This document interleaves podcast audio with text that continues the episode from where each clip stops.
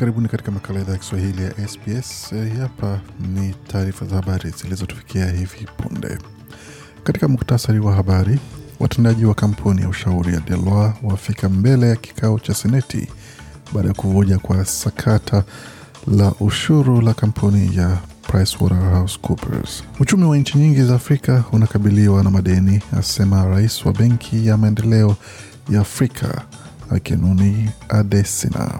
Na katika taarifa za michezo, timu ya taifa ya wanawake ya mpira wa miguu almaarufu Matilda yaomba uwepo wa usawa katika soka siku chache zikisalia kabla ya kombe la dunia la FIFA kuanza. Kampuni ya ushauri ya Delwa imekiri kuwa mfanyakazi wao alikiuka itifaki za siri kwa kutumia vibaya taarifa za serikali. Watendaji wa kampuni ya Delwa Australia wamefika mbele ya kamati ya fedha na utawala wa umma ambako walijibu maswali kuhusu kazi yao na serikali baada ya kuvuja kwa sakata la ushuru la PricewaterhouseCoopers. Wanachama wa kampuni hiyo kubwa ya uhasibu walieleza kamati hiyo ya seneti kuwa kulikuwa maswala muhimu 121 katika mwaka huu wa fedha ambayo yalijumuisha kesi moja ya ulaghai na kesi moja ya kutumia vibaya taarifa ya serikali. Sneza Pelosi ni afisa mkuu wa hatari katika kampuni ya Deloitte amesema ukiukwaji huo ulitokea wakati mfanyakazi mmoja alipochangia taarifa za siri za serikali na mfanyakazi mwingine bila ruhusa. Baraza la biashara la Australia limeomba maboresho ya matokeo ya ajira kwa watu ambao wana ulemavu. Ripoti ya baraza hilo limepata kuwa asilimia 92 ya wanachama wake wanataka kuwaajiri watu wengi wenye ulemavu katika nguvu kazi yao. Ripoti hiyo imedokeza pia kuwa ni asilimia sita pekee ya wanachama wa baraza la biashara ambao wana wafanyakazi wenye ulemavu katika kiwango cha mameneja wenye cheo cha juu. Corinne Strauss ni mkurugenzi mtendaji wa shirika la Australian Network on Disability.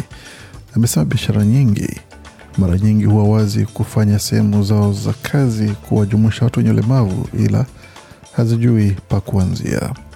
Na waziri wa mazingira Tanya Plibersek amesema serikali ya Leba bado iko katika sehemu imara licha ya matokeo ya kura ya maoni kuonyesha uungwaji mkono wa chama cha Leba uko katika kiwango cha chini zaidi tangu uchaguzi wa mwaka elfu mbili ishirini na mbili.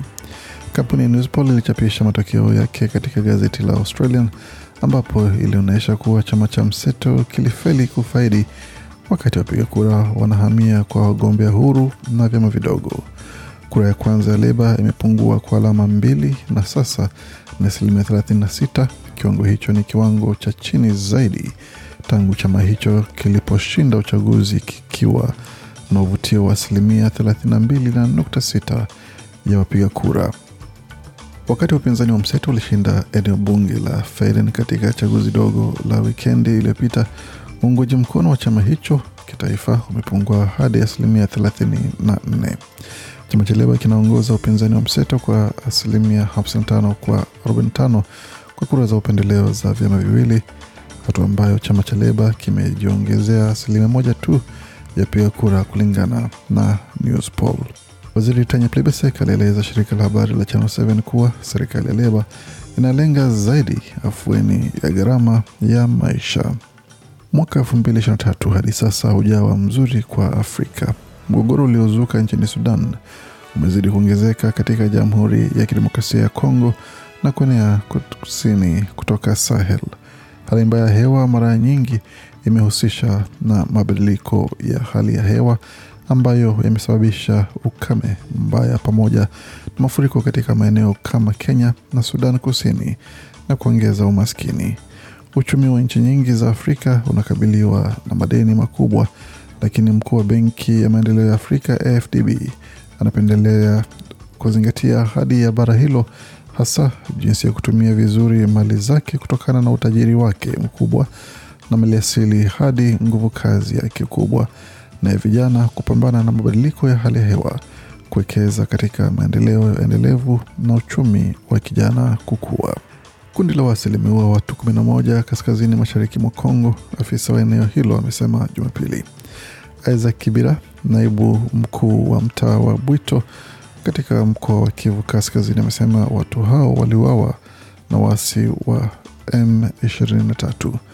Mili ya raia 11 ilipatikana Jumapili asubuhi, iliachwa kwenye safu mbili kwenye nyasi.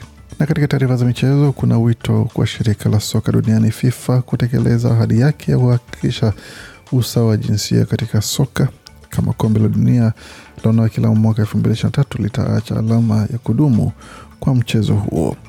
Dr Michel Oshe kutoka chuo cha magharibi Sydney amesema FIFA inastahili toa ahadi yake kwa maandishi kwa ahadi iliyotoa mapema mwaka huu kuwa hela za zawadi ya mshindi zitakuwa sawa kufikia mwaka elfu mbili ishirini na saba. Hela za ushindi za kombe la dunia la wanawake la mwaka elfu mbili ishirini na tatu zitakuwa tu sawia na robo ya hela iliyotolewa kwa wanaume katika michuano ya mwaka jana. Na tuongeze sasa hali ilivyo katika utabiri wa hali ya hewa katika miji mikuu nchini, tukianzia mjini Perth ambako nyuzi joto pale ni ishirini, Adelaide ni kumi na tano, Melbourne zikiwa ni kumi na sita, Hobart kumi na sita vilevile, Canberra kumi na sita, Sydney kumi na tisa, Brisbane ishirini na moja na jijini Darwin nyuzi joto pale ni thelathini na tatu. Kufikia pona mwisho taarifa habari ambayo tumeandalia. Endelea kufuatilia makala haya na mengine mengi zaidi kwenye tovuti yetu sbs.com.au mkwaju Swahili.